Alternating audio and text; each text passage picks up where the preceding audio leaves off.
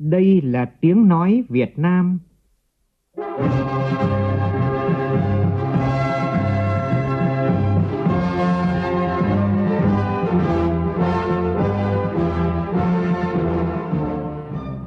là tiếng nói Việt Nam, phát thanh từ Hà Nội, thủ đô nước Cộng hòa xã hội chủ nghĩa Việt Nam.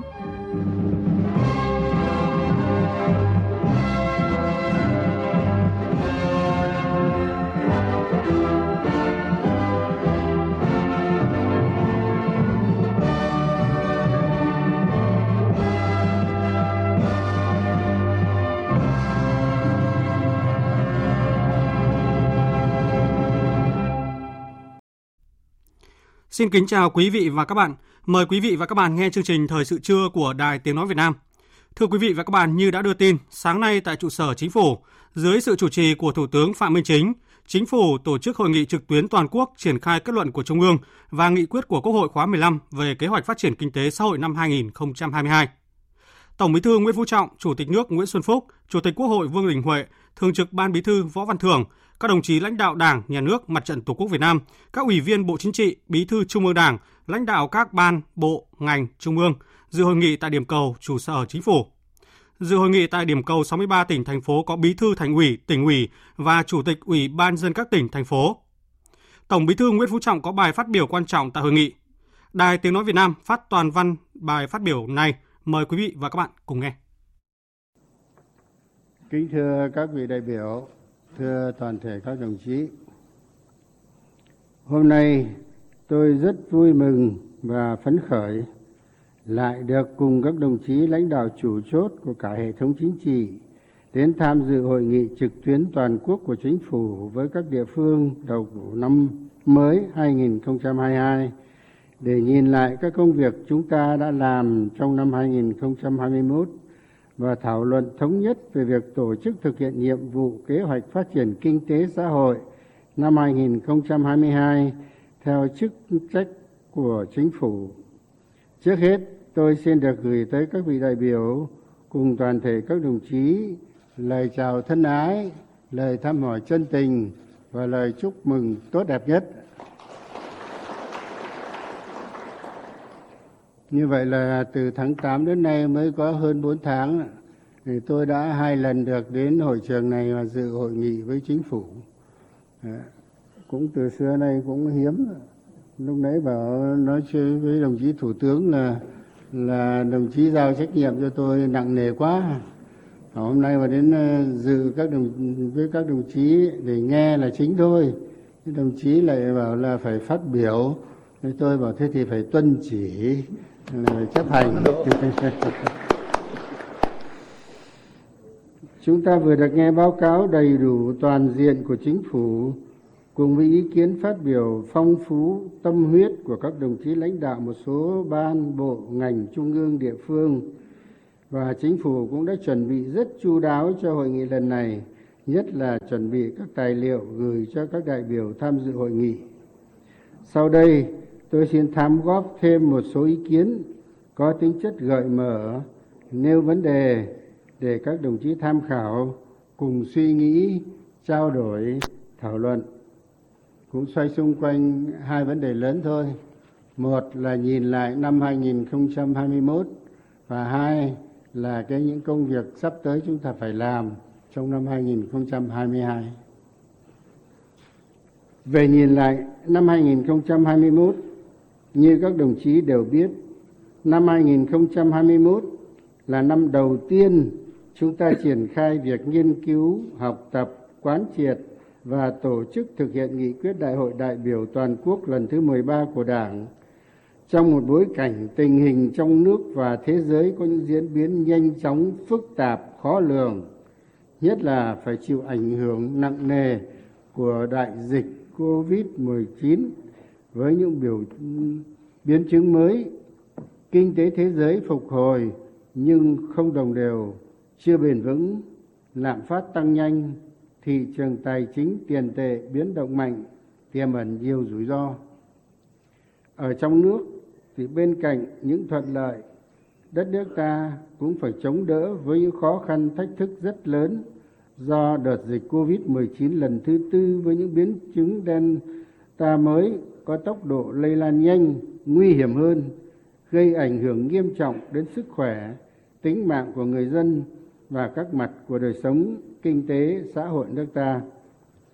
Trong bối cảnh khó khăn trồng chất khó khăn đó, chính phủ, chính quyền các địa phương và toàn hệ thống chính trị nói chung đã cùng với toàn đảng, toàn dân, toàn quân ta nỗ lực phấn đấu, hoàn thành ở mức cao nhất các mục tiêu nhiệm vụ đã đề ra, đạt được nhiều kết quả quan trọng khá toàn diện trên các lĩnh vực như trong báo cáo các đồng chí đã nêu. Tôi xin nhấn mạnh nêm nổi bật là thứ nhất, chúng ta đã ứng phó kiềm chế kiểm soát được dịch bệnh từng bước chuyển sang trạng thái thích ứng an toàn linh hoạt kiểm soát hiệu quả dịch covid 19 đợt dịch thứ tư bùng phát ở những địa bàn đông dân cư đã dẫn đến sự quá tải cục bộ hệ thống y tế ở thời điểm mà vaccine khan hiếm và chưa có thuốc đặc trị. Dưới sự lãnh đạo sát sao đúng đắn của đảng, sự quản lý điều hành giáo diết cụ thể của nhà nước, toàn hệ thống chính trị và đồng bào chiến sĩ cả nước đã vào cuộc một cách đồng bộ, quyết liệt trong phòng chống dịch, hạn chế tối đa thiệt hại và kiềm chế được dịch bệnh, tích cực thực hiện các chính sách an sinh xã hội và hỗ trợ người dân, doanh nghiệp gặp khó khăn đến thời điểm này, có thể khẳng định là chúng ta đã thực hiện thành công chiến lược vaccine đi sau, về trước với chiến dịch tiêm chủng lớn nhất từ trước đến nay. Nếu đầu tháng 5 năm 2021 nước ta mới có được vài trăm nghìn liều vaccine, thì đến nay đã có khoảng 200 triệu liều vaccine với tỷ lệ bao phủ một mũi vaccine là 99,6%. Tỷ lệ bao gồm hai mũi vaccine cho người từ 18 tuổi trở lên là 90,9%, là một trong sáu nước có độ bao phủ vaccine cao nhất thế giới. Đang tích cực tiêm mũi thứ ba và tiêm cho trẻ em từ 12 đến 17 tuổi với tỷ lệ bao phủ tiêm một mũi là 85,6%, tiêm hai mũi là 57% và sẽ tiêm vaccine cho trẻ từ 5 đến 11 tuổi vào đầu năm nay. Vào những thời điểm khó khăn thử thách gay gắt nhất của dịch bệnh, tinh thần đại đoàn kết của toàn dân tộc ta lại càng được phát huy mạnh mẽ. Hàng vạn cán bộ chiến sĩ các lực lượng trên tuyến đầu chống dịch như y tế, quân đội, công an, tổ Covid cộng đồng, vân vân đã bám sát địa bàn, tận tâm tận lực, không ngại gian khổ hiểm nguy, ngày đêm làm việc với tinh thần tất cả vì sức khỏe tính mạng của người dân. Các cấp ủy đảng chính quyền và lực lượng chức năng ở cơ sở đã đi từng ngõ gõ từng nhà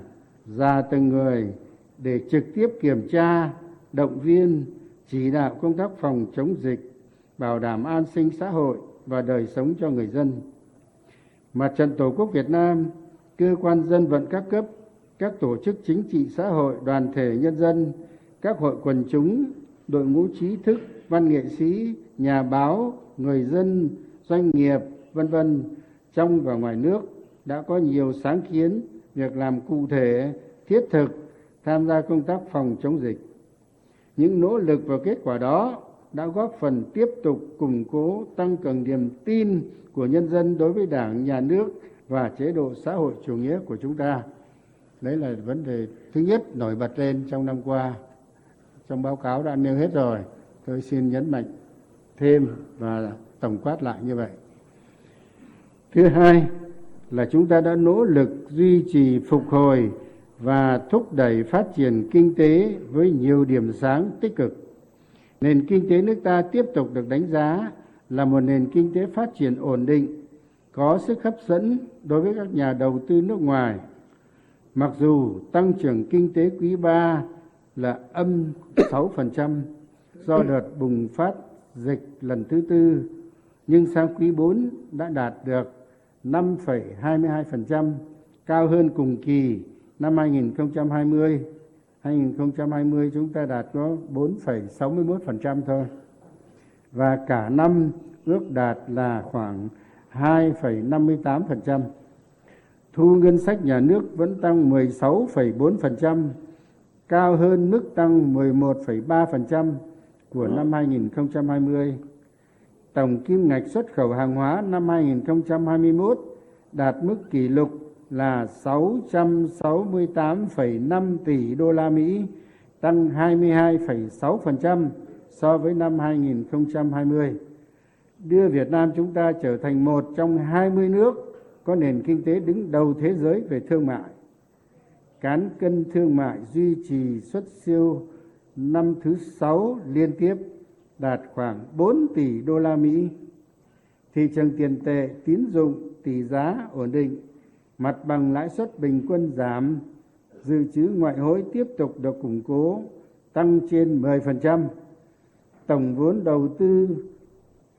phát triển toàn xã hội tương đương với 34,4% GDP, tăng 1,2% so với năm 2020. Nông nghiệp tiếp tục giữ được vai trò là trụ đỡ của nền kinh tế, bảo đảm an ninh lương thực quốc gia, xuất khẩu nông sản đạt 48,6 tỷ đô la Mỹ. Trước kia chúng ta là có mấy chục triệu dân làm không đủ ăn, thu không đủ chi, xuất không đủ nhập. Bây giờ chúng ta là gần 100 triệu dân rồi, không những làm đủ ăn mà vẫn xuất khẩu và xuất khẩu gạo đấy vào lại đứng đầu thế giới không có phải thông tin là đúng không đó là điều chúng ta rất đáng tự hào. Tại sao tôi cứ nói là chưa bao giờ đất ta, nước ta có được cơ đồ tiềm lực vị thế uy tín quốc tế như ngày nay là vị thế đấy. một cái ví dụ thế thôi. Cũng là từng cái ruộng đất thôi có đẻ sinh ra thêm đâu. Dân số ngày càng tăng cao hơn nhu cầu bây giờ đời sống cao hơn chúng ta mà làm vẫn đủ ăn và lại xuất khẩu gạo được. Mà trong cái tình hình dịch bệnh như thế này nói thế để chúng ta thấm hết được cái sự cố gắng, nỗ lực và cái thành tựu đạt được của toàn đảng, toàn dân, toàn quân ta trong thời gian vừa qua, và đặc biệt có cái trong năm nay. Một số tổ chức tín dụng yếu kém, dự án doanh nghiệp chậm tiến độ, kém hiệu quả, thua lỗ kéo dài, đã và đang từng bước được xử lý và đã khởi công xây dựng một số công trình dự án đường bộ cao tốc, tiếp tục đẩy mạnh triển khai nhiều dự án kết cấu hạ tầng quan trọng quốc gia. Đấy là cái thứ hai, là cái chúng ta được của năm 2021 không có phải thế không thì các đồng chí thảo luận. Thứ ba, trong khó khăn, chúng ta vẫn tiếp tục quan tâm phát triển các lĩnh vực văn hóa, xã hội đặc biệt là hội nghị văn hóa toàn quốc được tổ chức rất thành công, đã đề ra nhiều nhiệm vụ giải pháp xây dựng nền văn hóa Việt Nam tiên tiến đậm đà bản sắc dân tộc, được dư luận rộng rãi trong cả nước hoan nghênh và đồng tình ủng hộ. Các cơ chế chính sách nhằm hỗ trợ người dân, doanh nghiệp bị ảnh hưởng bởi dịch bệnh đã được triển khai đồng bộ, có hiệu quả thiết thực góp phần tích cực tiếp tục bảo đảm an sinh xã hội và đời sống nhân dân. Việc thực hiện chính sách ưu đãi đối với người có công công tác chăm sóc, bảo vệ sức khỏe nhân dân tiếp tục được quan tâm, đã có nhiều nỗ lực trong việc tổ chức dạy và học trực tiếp, trực tuyến một cách linh hoạt, phù hợp với tình hình dịch bệnh để hoàn thành tốt nhiệm vụ của năm học. Đấy là cái điểm thứ ba cái nổi bật của năm vừa qua và chắc các đồng chí cũng nghe dư luận cả trong nước và quốc tế. Ờ, chúng ta tổ chức một loạt những cái hội nghị vừa rồi, toàn quốc ấy. Trong đó cái hội nghị văn hóa, hội nghị đối ngoại là được dư luận hết sức quan tâm, bình luận. Và nhất là giới văn nghệ sĩ, anh chị em làm công tác văn hóa rất là phấn khởi. Lâu nay chúng ta chưa quan tâm đầy đủ. Những cái khóa này chúng ta đã bắt đầu đặt vấn đề văn hóa như vậy đấy nhiều đồng chí các nơi là gọi điện về là hưởng ứng. À, và thấy đây là một cái chủ trương rất đúng mà sắp tới chúng ta còn phải gian nan lắm để mà tập trung vào phát triển giữ gìn cái nền văn hóa Việt Nam tiên tiến đậm đà bản sắc dân tộc văn hóa còn thì dân tộc còn văn hóa mất thì dân tộc không còn đâu. Càng ngày càng thấm thía cái điều này đây không nó chưa ra sản phẩm cụ thể nhưng mà chí ít về mặt nhận thức trong toàn đảng toàn dân cũng là điểm nhấn của cái năm vừa rồi chứ. À, của tháng vừa rồi. Về thứ tư là về quốc phòng an ninh tiếp tục được củng cố tăng cường nâng cao hiệu quả chủ quyền quốc gia môi trường hòa bình ổn định tiếp tục được giữ vững tạo thuận lợi cho phát triển đất nước trật tự an toàn xã hội được giữ vững, được bảo đảm, tạo thuận lợi cho phát triển đất nước. Trật tự an toàn xã hội được giữ vững, xử lý linh hoạt, hiệu quả và phù hợp các tình huống phức tạp trên biển và tuyến biên giới. Tăng cường các biện pháp bảo đảm an ninh chính trị, trật tự an toàn xã hội, tập trung chấn áp các loại tội phạm bảo đảm an ninh, an toàn các sự kiện chính trị quan trọng của đất nước, kịp thời đấu tranh phản bác các cái quan điểm, tư tưởng sai trái, xuyên tạc của các thế lực thù địch, tổ chức phản động. Hoạt động đối ngoại và hội nhập quốc tế tiếp tục được mở rộng, triển khai đồng bộ, toàn diện, linh hoạt, hiệu quả và đạt nhiều kết quả quan trọng. Nổi bật là hoạt động ngoại giao vaccine. Công tác bảo hộ công dân thông tin đối ngoại ngoại giao, kinh tế, văn hóa tiếp tục được chú trọng đẩy mạnh. Vị thế uy tín quốc tế của nước ta ngày càng được nâng cao, đóng góp tích cực, hiệu quả, có trách nhiệm vào việc giữ vững hòa bình, hợp tác phát triển và tiến bộ trên thế giới. Hội nghị đối ngoại ngoại giao toàn quốc lần đầu tiên được tổ chức cũng đã thành công rất tốt đẹp. Trên cơ sở đánh giá toàn diện thành tựu đối ngoại trong hơn 35 năm đổi mới chúng ta đã rút ra được những bài học kinh nghiệm quý báu và nhận diện rõ ràng những xu hướng vận động, những vấn đề lớn đang diễn ra trên thế giới để đề ra và tổ chức thực hiện tốt hơn nữa những nhiệm vụ giải pháp chủ yếu, tiếp tục kế thừa phát huy truyền thống đối ngoại của dân tộc, đường lối đối ngoại của đảng ta và tư tưởng ngoại giao hồ chí minh, xây dựng trường phái đối ngoại ngoại giao hiện đại, mang đậm bản sắc dân tộc việt nam, cây tre việt nam. Là cái này cũng được dư luận hết sức quan tâm, nhất là thế giới người ta bình luận. Cái hội nghị à, đối ngoại. Thưa các đồng chí là, bây giờ tình hình thế giới thì mỗi nơi có những diễn biến phức tạp khác nhau.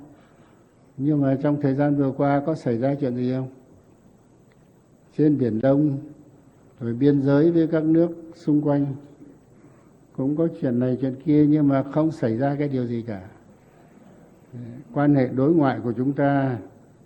thì các đồng chí để ý mấy chuyến thăm của các đồng chí lãnh đạo chủ chốt. Xem bố trí như thế có hợp lý không? Gần xa thân sơ nước lớn nước nhỏ có cả. Đồng chí uh, chủ tịch nước đồng chí chủ tịch quốc hội, đồng chí thủ tướng chính phủ, đồng chí thường trực ban bí thư, vân vân là đã đi các nước là đều có tính toán cả đấy. Và đi là rất đồng bộ. Đi châu âu có, châu á có, châu mỹ có, nước thân thiết như cuba có, sang dự hội nghị tại mỹ cũng có. Gần đây như lào, campuchia thì hết sức thân thiết rồi lần đầu tiên có cái cuộc gặp ba tổng bí thư của việt nam, lào và campuchia. Chưa bao giờ có. Thế rồi là cái kênh mà chúng ta điện đàm như là trực tuyến là thường xuyên với tất cả các cái nước. Cho nên về cái mặt ừ, hoạt động đối ngoại, rồi quốc phòng, an ninh chúng ta thấy vẫn giữ vững, ổn định. Và các bạn sang thăm ta thì đều phải thừa nhận cái điều này. Và chúng ta quan hệ với tất cả các nước bạn đều rất là chân tình à, và cũng trao đổi thẳng thắn. Và chúng ta cũng đã đạt được những cái kết quả rất là cụ thể. Ký kết về những cái dự án làm kinh tế rồi hỗ trợ, phối hợp với nhau, chứ không phải chỉ về chính trị vừa tin cậy chính trị nhưng vừa đẩy mạnh các cái hoạt động kinh tế. Và chắc cũng không phải ngẫu nhiên, tôi nói cái này thì không phải là cá nhân. Đảng cộng sản liên bang nga mà lại trao tặng cho tổng bí thư ta nữa. Cái giải thưởng lenin. Trên thế giới cũng chỉ được có mấy người thôi. Thế đây hôm tôi được nhận thì tôi nói đây là cái vinh dự của đảng ta, nhà nước ta, nhân dân ta mà tôi chỉ là người thay mặt nhận thôi. Thì cái đó cũng chưa có. Phải nói là cái hoạt động à, quốc phòng an ninh đối ngoại, chúng ta cũng có những cái cố gắng và đạt được những thành tựu tốt. Nhất là cái, chúng ta nêu cái quan điểm trường phái đối ngoại cây tre Việt Nam. Người ta bình luận cũng hay lắm thân gầy guộc lá mong manh mà sao lên lũy lên thành tre ơi. Rất là mỏng manh thôi, nhưng mà dẻo dai lắm. Kiên cường lắm. Bão không quật đổ được đâu, nhưng mà lại rất dẻo. Và lạt thì là tre đấy, lạt mềm nhưng mà buộc chặt. Đối ngoại của chúng ta là thế đấy. Và tre là nó thành búi thành khóm, đã đành rồi, thành lũy tre hay đàng cơ. Đố phá được cái lũy tre, một cái đường lối ngoại giao, có lý luận hẳn hoi, có kinh nghiệm thực tế, có truyền thống dân tộc của chúng ta, đưa ra cái trường phái ngoại giao Việt Nam, đối ngoại Việt Nam. Và tôi dùng cái hình ảnh cây tre Việt Nam, thì hình như cũng thấy dư luận được đồng tình ủng hộ tất nhiên, trừ những anh nào bụng nó xấu, cho nó xuyên tạc thì bao giờ chả có. Nhưng mà phải nói rằng là chúng ta có những cuộc hội nghị lớn văn hóa này, đối ngoại này, thời gian vừa qua làm rất là tốt. Thứ năm là về công tác xây dựng đảng và hệ thống chính trị tiếp tục được đẩy mạnh, đạt nhiều kết quả nổi bật, ấn tượng, có sự chuyển biến rất tích cực, nâng cao rõ rệt về chất chúng ta đã tổ chức rất thành công đại hội đại biểu toàn quốc lần thứ 13 của đảng tháng riêng năm 2021 tiếp theo đó là bốn hội nghị ban chấp hành trung ương đảng, rồi tổ chức thắng lợi cuộc bầu cử Quốc hội khóa 15 và Hội đồng Nhân dân các cấp nhiệm kỳ 2021-2026 với quy mô lớn nhất từ trước đến nay vào tháng 5 năm 2021. Rồi sau đó chúng ta tiến hành ba kỳ họp đầu tiên của Quốc hội khóa 15 để kiện toàn bộ máy tổ chức nhân sự và triển khai thực hiện các nghị quyết quyết định của Đại hội 13 và các nghị quyết hội nghị của Trung ương Đảng. Các cấp, các ngành đã khẩn trương triển khai thực hiện các chủ trương nghị quyết quyết định của trung ương theo đúng tiến độ, kịp thời, với sự đồng thuận nhất trí cao được dư luận quốc tế rất quan tâm đặc biệt là chính phủ, mặt trận tổ quốc việt nam, các cơ quan nội chính, các cơ quan xây dựng đảng, các ngành văn hóa, đối ngoại lần đầu tiên đã tổ chức rất thành công các hội nghị toàn quốc để quán triệt triển khai thực hiện nghị quyết đại hội 13 của Đảng, để lại những ấn tượng rất tốt đẹp, được xem như là một phương thức cách làm mới, bài bản, khoa học với tinh thần như lâu nay tôi vẫn nói là tiền hô hậu ủng, nhất hô bá ứng, trên dưới đồng lòng và dọc ngang thông suốt. Tức là sau khi chúng ta đại hội thành công, ban hành nghị quyết của đại hội, đấy là nhất hô, là tiền hô. Sau đấy là hậu ủng, là bá ứng.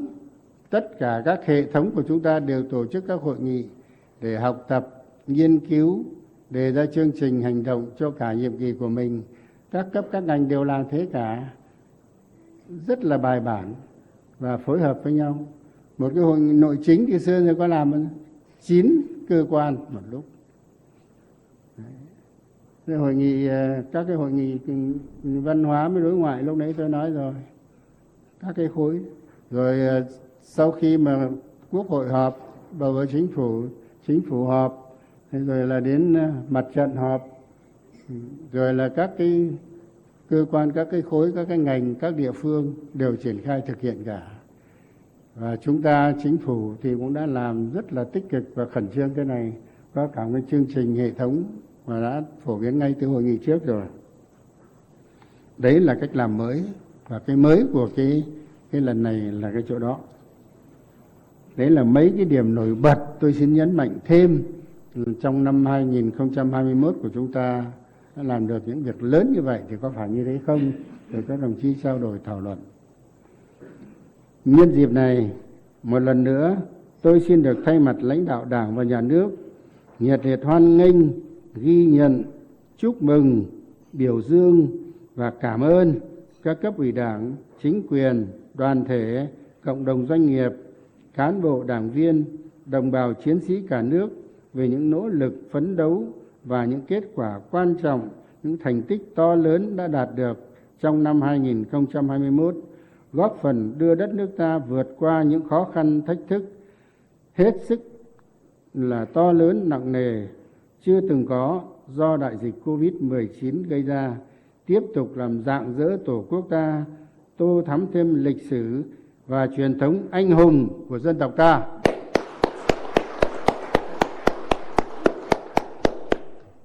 Tuy nhiên, bên cạnh những kết quả đạt được,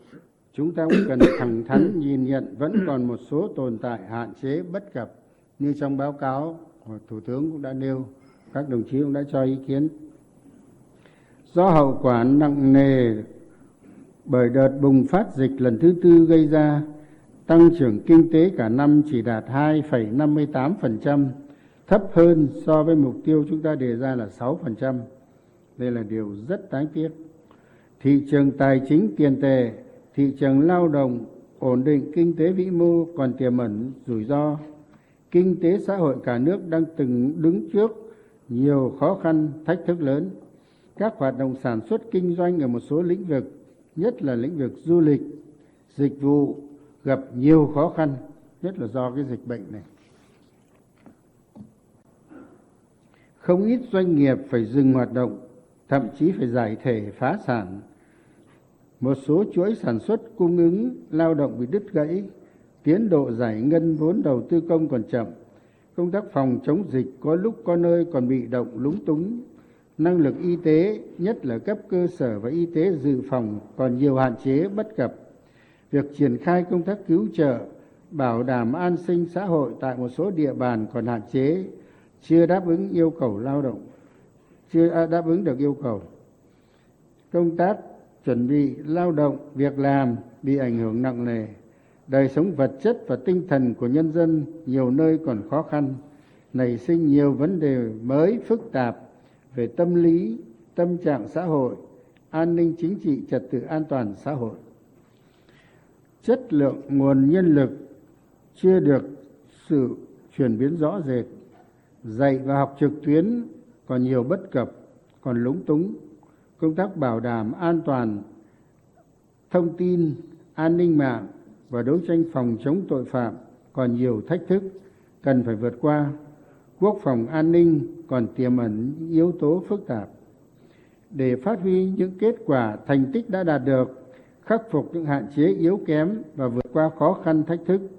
hội nghị của chúng ta ngày hôm nay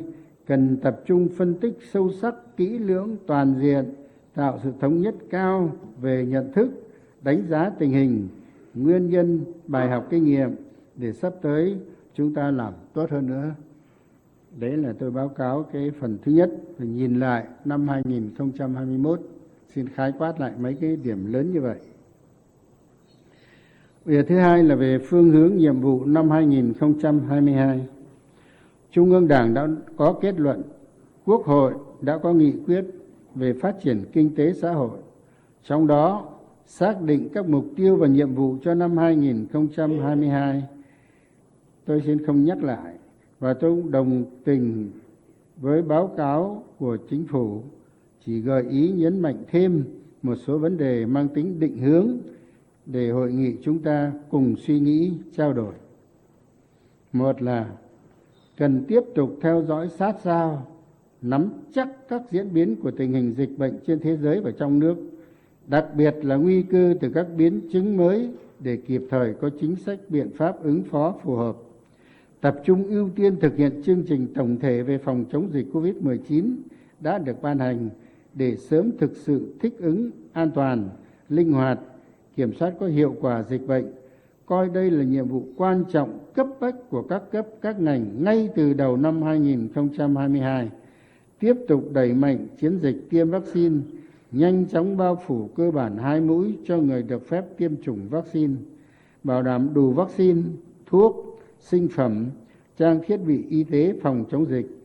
nâng cao năng lực hệ thống y tế, nhất là y tế cơ sở, y tế dự phòng, thực hiện nghiêm các biện pháp phòng chống dịch đẩy mạnh công tác tuyên truyền, nâng cao nhận thức để đề cao tính tự giác, tích cực, chủ động của người dân trong phòng chống dịch. Tuyệt đối không được chủ quan lơ là, mất cảnh giác. Thì cái này nó còn biến thể, không biết là nó sẽ biến ra như thế nào nữa. Chúng ta không lường trước được, mà đã xảy ra ở nhiều nước rồi. Đây là vấn đề rất khó, rất là phức tạp. Hai là tập trung thực hiện có hiệu quả chương trình phục hồi và phát triển kinh tế xã hội, gắn với thực hiện nhất quán mục tiêu kiểm soát lạm phát, bảo đảm ổn định kinh tế vĩ mô và các cân đối lớn của nền kinh tế, tiếp tục cải thiện môi trường đầu tư kinh doanh, thúc đẩy tăng trưởng nhanh và bền vững, thực chất hơn, tạo chuyển biến mạnh hơn trong việc thực hiện các đột phá chiến lược, cơ cấu lại nền kinh tế gắn với đổi mới mô hình tăng trưởng, nâng cao năng suất chất lượng, hiệu quả và sức cạnh tranh của nền kinh tế, đẩy mạnh chuyển đổi số quốc gia, phát triển kinh tế số, xã hội số, kinh tế xanh, kinh tế tuần hoàn, vân vân và thích ứng với biến đổi khí hậu. Đấy là thứ hai. Thứ ba, quan tâm hơn nữa đến nhiệm vụ phát triển văn hóa, hài hòa và ngang tầm với phát triển kinh tế xã hội, không ngừng nâng cao đời sống vật chất tinh thần của nhân dân thực hiện có hiệu quả chính sách hỗ trợ người dân, người lao động, doanh nghiệp gặp khó khăn, chăm lo đời sống người có công với cách mạng, người có hoàn cảnh khó khăn, xây dựng nông thôn mới, đô thị văn minh, giải quyết việc làm, giảm nghèo bền vững, ưu tiên bố trí nguồn lực thực hiện các chương trình đề án, chính sách đối với đồng bào dân tộc thiểu số và miền núi, tiếp tục làm tốt công tác phòng chống dịch bệnh, nâng cao chất lượng khám, chữa bệnh quản lý chặt chẽ thuốc chữa bệnh, vật tư, thiết bị y tế, bảo đảm vệ sinh an toàn thực phẩm, nâng cao hiệu quả các thiết chế văn hóa, nhất là các khu công nghiệp, khu đô thị mới, bảo tồn phát huy các giá trị di sản văn hóa tốt đẹp, xây dựng nếp sống văn hóa lành mạnh, ngăn chặn sự suy thoái về đạo đức, lối sống và quan tâm hơn đến việc phòng chống bạo lực gia đình, xâm hại trẻ em và tệ nạn xã hội tăng cường quản lý tài nguyên, bảo vệ môi trường, phòng chống thiên tai, ứng phó với biến đổi khí hậu. Đấy là thứ ba. Việc thứ tư là tiếp tục củng cố tăng cường tiềm lực quốc phòng an ninh, giữ vững ổn định chính trị, trật tự an toàn xã hội, nâng cao hiệu quả công tác đối ngoại và hội nhập quốc tế, chủ động phòng ngừa, đấu tranh, làm thất bại mọi âm mưu chống phá của các thế lực thù địch phản động tuyệt đối không để bị động bất ngờ trong mọi tình huống, thực hiện đồng bộ các giải pháp bảo đảm an ninh chính trị, trật tự an toàn xã hội, tích cực đấu tranh phòng chống các loại tội phạm và tệ nạn xã hội, thực hiện các giải pháp bảo đảm an ninh mạng, an toàn giao thông, phòng chống cháy nổ, tổ chức tốt các hoạt động đối ngoại cấp cao, chủ động tích cực làm sâu sắc thực chất hơn quan hệ với các đối tác, đẩy mạnh đối ngoại đa phương triển khai thực hiện có hiệu quả các hiệp định thương mại đã ký kết, tranh thủ tối đa lợi ích mà các hiệp định này có thể đem lại cho chúng ta. Thứ năm là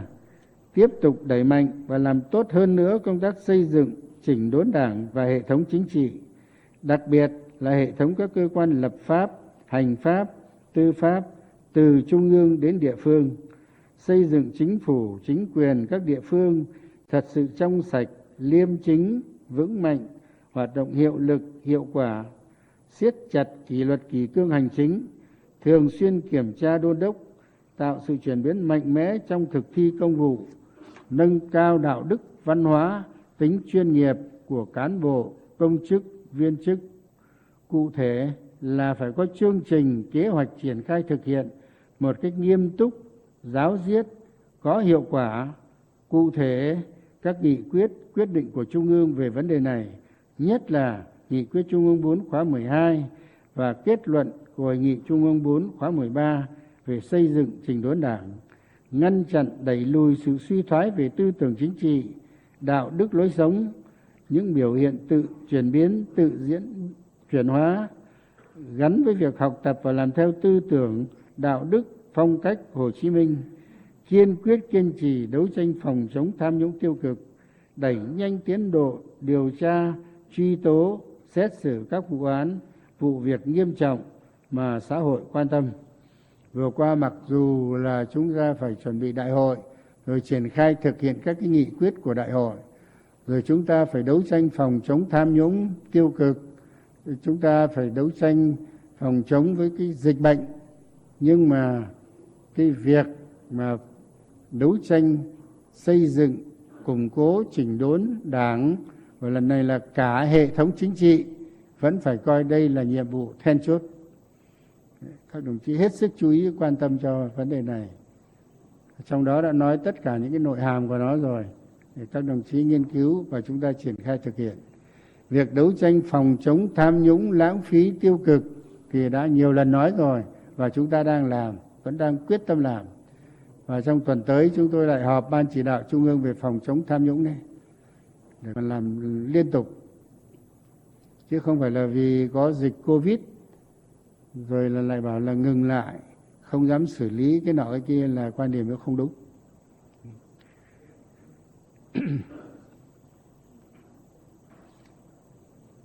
Thưa các đồng chí, trong hai năm 2020 2021 vừa qua và năm 2022 2023 tới đây, cùng với toàn thế giới, toàn đảng, toàn dân, toàn quân ta đã, đang và sẽ tiếp tục phải đối mặt với kẻ thù vô hình là covid 19 như tên gọi của cuốn sách nhiều nhà, của nhiều tác giả do nhà xuất bản thế giới và du lịch vừa mới phát hành với tinh thần chống dịch như chống giặc kẻ thù vô hình covid 19 là hết sức nguy hiểm. Nó không chỉ cướp đi sinh mạng của con người, mà còn có thể hủy hoại nhiều thành quả mà nhân loại và nhân dân ta đã dày công vun đắp. Để có thể chiến thắng được kẻ thù vô hình covid 19 hết sức nguy hiểm và tàn ác này, giữ gìn, phát huy những thành quả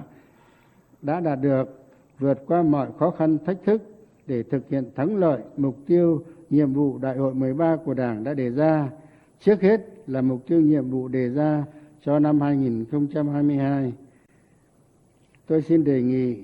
chúng ta lâu nay đã đổi mới, sáng tạo rồi, thì tới đây càng phải đổi mới, sáng tạo hơn nữa. Nhà nước ta nói chung, chính phủ, chính quyền các địa phương nói riêng,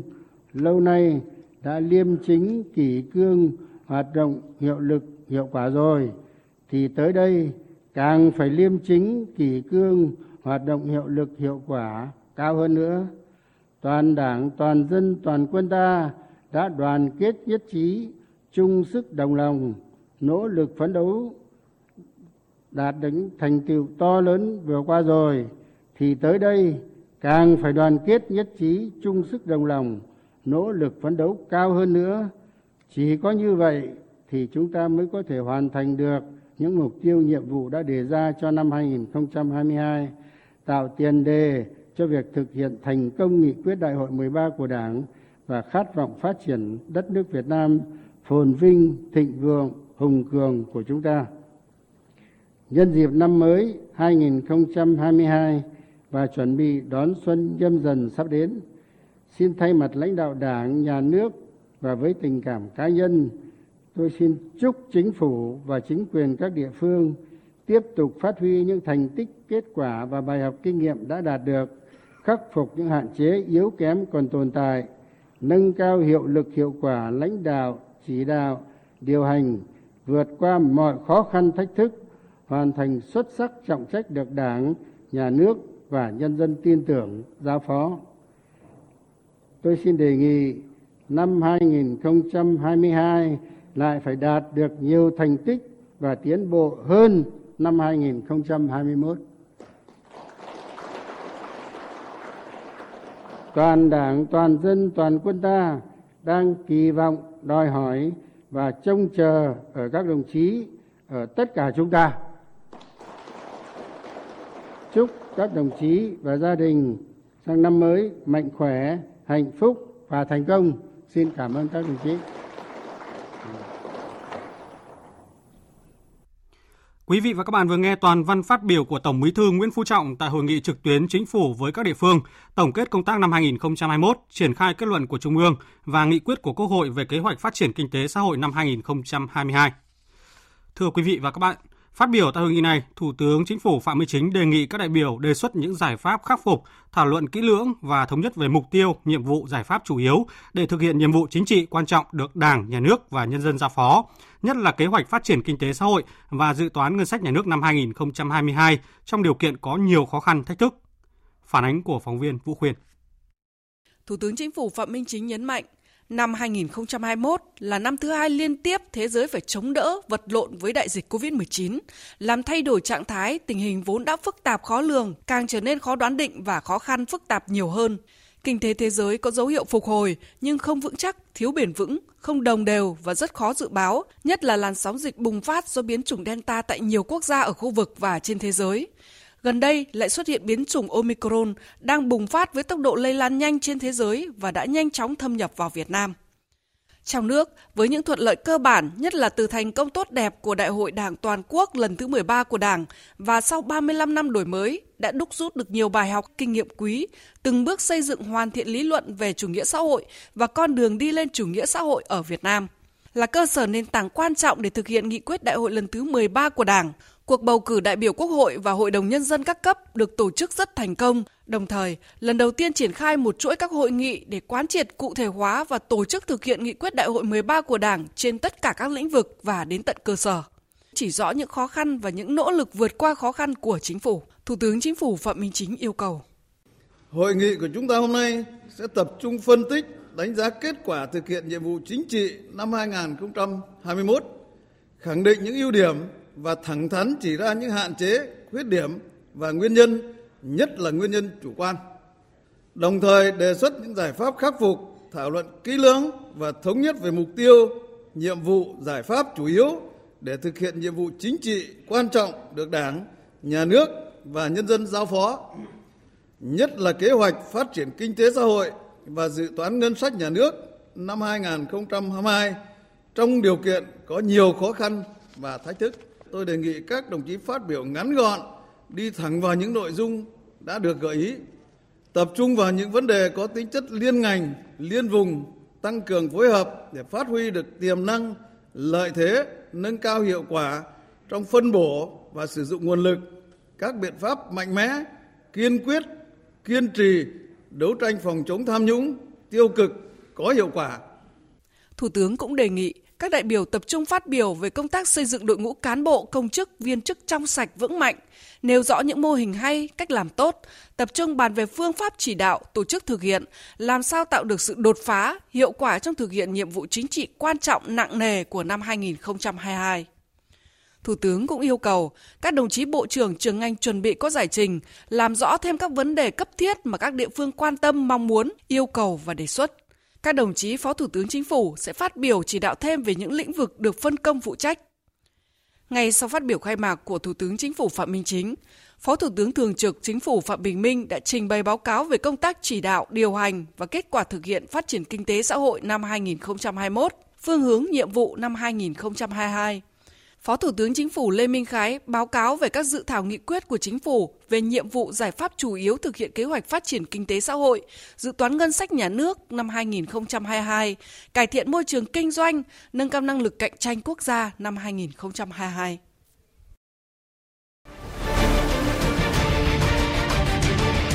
Thích ứng để bình thường mới. Thích ứng để bình thường mới.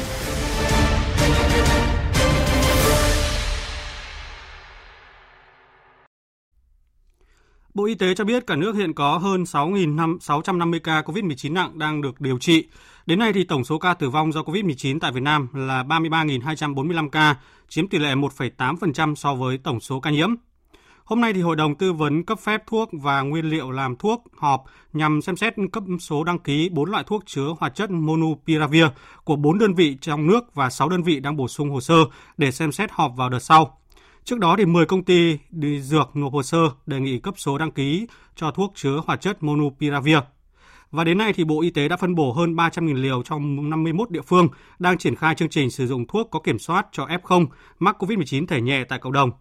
Các kết quả báo cáo giữa kỳ của chương trình điều trị có kiểm soát thuốc Monupiravir tại 22 tỉnh, thành phố cho thấy thuốc có tính an toàn cao, dung nạp tốt, hiệu quả rõ rệt về giảm tải lượng virus, giảm lây lan, giảm chuyển nặng và rút ngắn thời gian điều trị.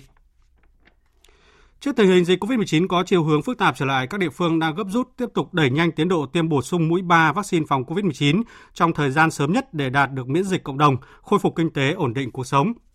Bắc Ninh hiện đã tiêm trên 2 triệu rưỡi liều vaccine phòng COVID-19 cho người dân trên 18 tuổi, trẻ từ 12 đến 17 tuổi, công nhân trong và ngoài khu công nghiệp. Số người được tiêm vaccine mũi 3 là gần 180.000 người, đạt hơn 15%. Tỷ lệ tiêm mũi 3 tại Đồng Tháp và Cà Mau đạt gần 63.000 và hơn 63.000 người. Hết ngày hôm qua thì Tiền Giang đã tiêm được hơn 3 triệu 100 nghìn liều cho người từ 12 tuổi trở lên, trong đó người được tiêm mũi 3 là gần 130.000 người.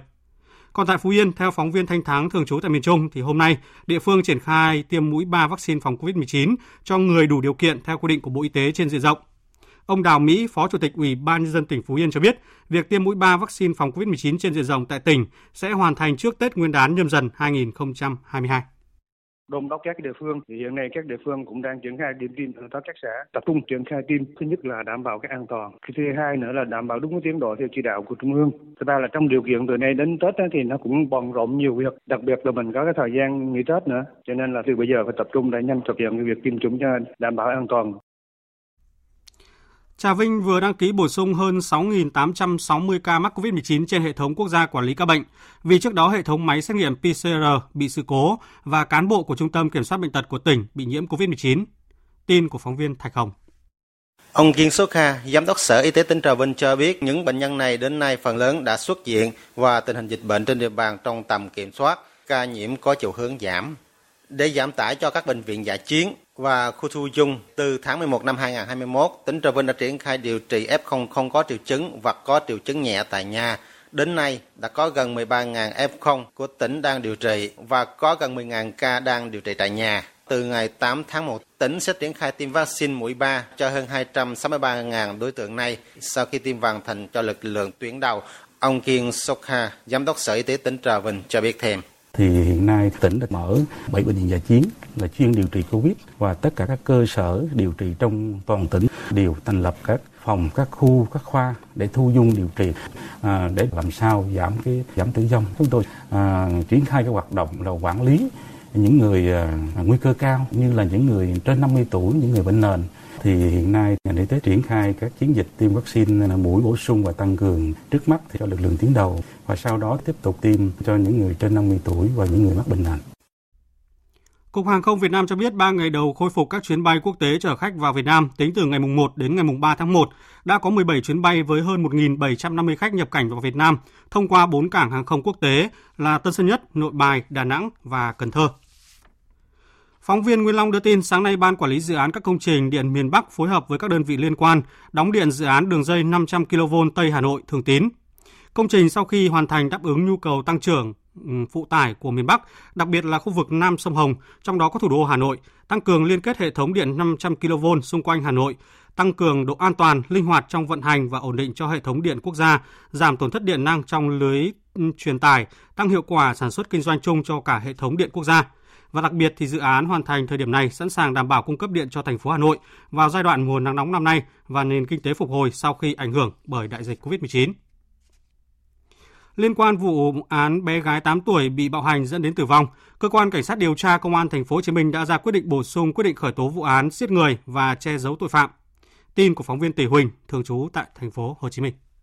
Công an thành phố Hồ Chí Minh quyết định bổ sung quyết định khởi tố bị can đối với Nguyễn Võ Quỳnh Trang sinh năm 1996 quê Gia Lai về tội giết người và khởi tố bị can lệnh tạm giam đối với Nguyễn Kim Trung Thái sinh năm 1985 cha cháu bé về tội hành hạ người khác và che giấu tội phạm để điều tra xử lý theo quy định của pháp luật. Như vậy, đến thời điểm này, bị can Nguyễn Võ Quỳnh Trang bị khởi tố điều tra hai tội hành hạ người khác và giết người. Trước đó, cơ quan cảnh sát điều tra công an quận Bình Thạnh đã ra lệnh bắt giữ người trong trường hợp khẩn cấp đối với Nguyễn Kim Trung Thái về hành vi ngược đãi hành hạ con. Đến ngày 1 tháng 1, công an quận Bình Thạnh đã chuyển hồ sơ cho cơ quan cảnh sát điều tra công an thành phố Hồ Chí Minh để tiếp tục điều tra theo thẩm quyền. Hiện cơ quan điều tra công an thành phố Hồ Chí Minh đang tiếp tục điều tra, làm rõ vụ án để xử lý theo đúng quy định của pháp luật.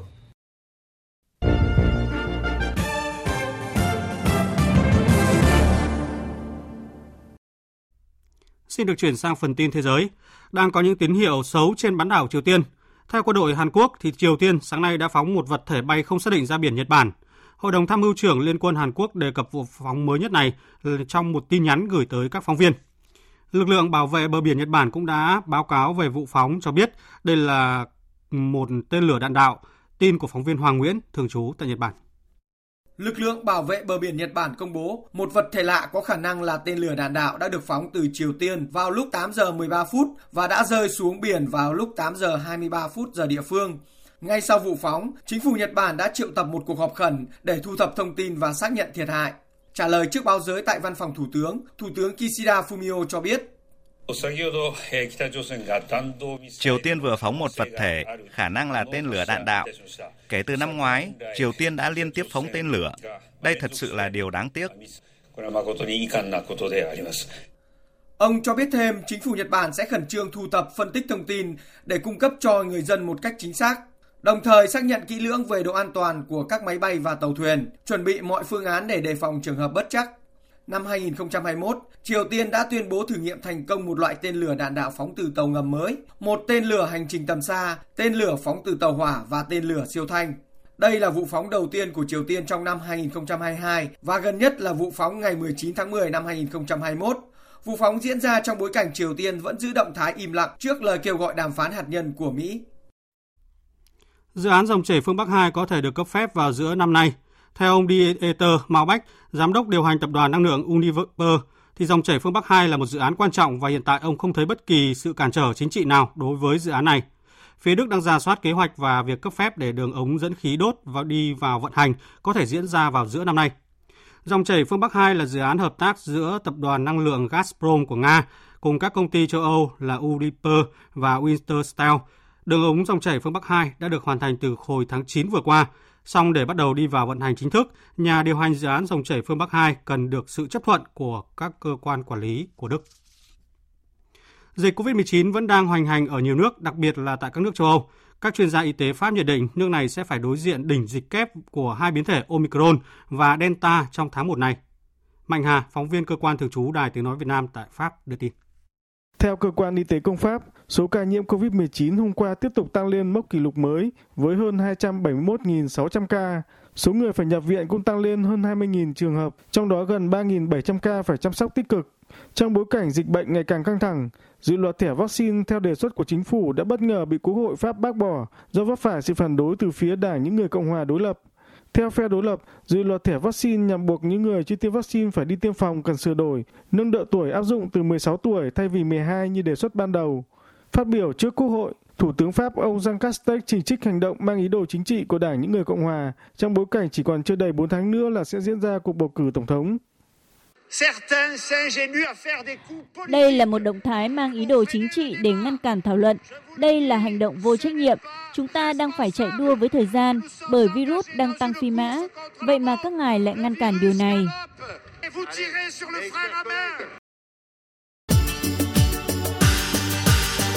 Dự báo thời tiết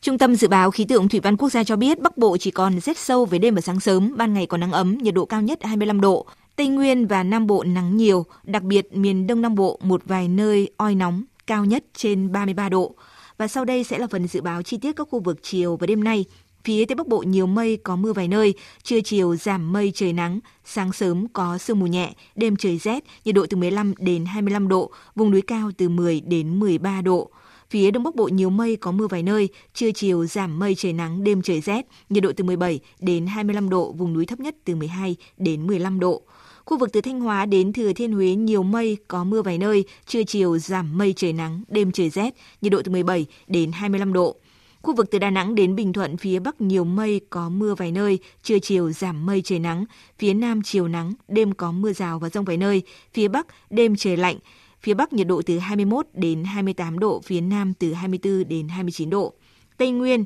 chiều nắng, chiều tối và đêm có mưa rào và rông vài nơi, nhiệt độ từ 17 đến 29 độ. Nam Bộ, chiều nắng, chiều tối và đêm có mưa rào và rông vài nơi, nhiệt độ từ 22 đến 33 độ. Khu vực Hà Nội nhiều mây, có mưa vài nơi, trưa chiều giảm mây trời nắng, đêm trời rét, nhiệt độ từ 17 đến 25 độ. Tiếp theo là dự báo thời tiết biển, vịnh Bắc Bộ có mưa vài nơi, đêm và sáng sớm có sương mù nhẹ. Tầm nhìn xa trên 10 km, giảm xuống dưới 1 km trong sương mù, gió Đông Bắc đến Đông cấp 3, cấp 4. Vùng biển từ Quảng Trị đến Quảng Ngãi, từ Bình Định đến Ninh Thuận và từ Bình Thuận đến Cà Mau có mưa rào và rông vài nơi, tầm nhìn xa trên 10 km, gió Đông Bắc cấp 4, cấp 5. Vùng biển từ Cà Mau đến Kiên Giang và Vịnh Thái Lan có mưa rào và rông vài nơi, tầm nhìn xa trên 10 km, gió Đông Bắc đến Đông cấp 3, cấp 4 khu vực Bắc, giữa và Nam Biển Đông và khu vực quần đảo Hoàng Sa thuộc thành phố Đà Nẵng, khu vực quần đảo Trường Sa thuộc tỉnh Khánh Hòa có mưa rào và rông rải rác. Trong mưa rông có khả năng xảy ra lốc xoáy và gió giật mạnh. Tầm nhìn xa trên 10 km, gió Đông Bắc cấp 4, cấp 5. Những thông tin thời tiết vừa rồi đã kết thúc chương trình Thời sự trưa của Đài Tiếng Nói Việt Nam. Chương trình hôm nay do các biên tập viên Duy Quyền, Thanh Trường, Thu Hòa thực hiện, cùng sự tham gia của kỹ thuật viên Uông Biên. Chịu trách nhiệm nội dung Nguyễn Thị Tuyết Mai. Cảm ơn quý vị đã quan tâm lắng nghe. Xin kính chào và hẹn gặp lại. Thông tin quảng cáo Chuyên mục Tư vấn sức khỏe đường tiết niệu Xin kính chào quý thính giả. Thưa quý vị, chuyên mục tư vấn sức khỏe đường tiết niệu nhận được câu hỏi của bác sĩ Nguyễn Thị Vân ở Sóc Sơn, Hà Nội như sau. Năm nay tôi hơn 60 tuổi, dạo gần đây tôi có hiện tượng khi đi tiểu có cảm giác nước tiểu không hết. Bác sĩ tư vấn giúp tôi như vậy là tôi bị bệnh gì? Sau đây, Phó Giáo sư Tiến sĩ Thầy thuốc Nhân dân Đinh Ngọc Sĩ, Phó Chủ tịch Tổng hội Y học Việt Nam sẽ giải đáp câu hỏi của bác Vân. Đi tiểu nó chưa hết, nó rất lại. Nếu mà trong một ngày đi ờ, khoảng 6, 7, 8 lần hoặc nhiều lần hơn thế, nó là một hội chứng bằng quang tăng hoạt. Nguyên nhân của nó có thể là không phải do bệnh lý, thường gặp là do tuổi tác. Càng già thì cái này xuất hiện càng thường xuyên hơn. Hoặc là có thể những di chứng do phẫu thuật vùng tiểu khung ví dụ như là ở phụ nữ cắt bỏ tiểu khung chẳng hoặc là di chứng gây dính hoặc là gây có những sẹo kích thích vùng bàng quang hoặc là tác dụng của một số thuốc người có huyết áp cao người ta sử dụng thuốc lợi tiểu để hạ huyết áp thì cũng có thể xảy ra những cái chứng tiểu là không hết và số tình trạng khác béo phì, sử dụng cái bia rượu quá mức, vân vân. Những cái đó là chúng ta hoàn toàn có thể phòng ngừa. Nhưng mà thực sự là tiểu xoắn còn có thể xảy ra ở những bệnh lý cụ thể, nguy hiểm. Ví dụ như là bệnh phì đại ung thư tuyến tuyến à, bệnh à, ung thư bàng quang. Thì cái việc đó rất khó chịu như vậy là bác Vân và quý thính giả đã hiểu rõ hơn về căn bệnh của mình. Bác có thể tới cơ sở chuyên khoa kiểm tra lại xem chính xác bệnh lý hay dấu hiệu của những căn bệnh nào khác. Bác cũng không nên lo lắng quá, hiện đã có nhiều người nhờ sử dụng viên uống thảo dược ích niệu khang nên không còn bị tiểu són tiểu nhiều lần nữa.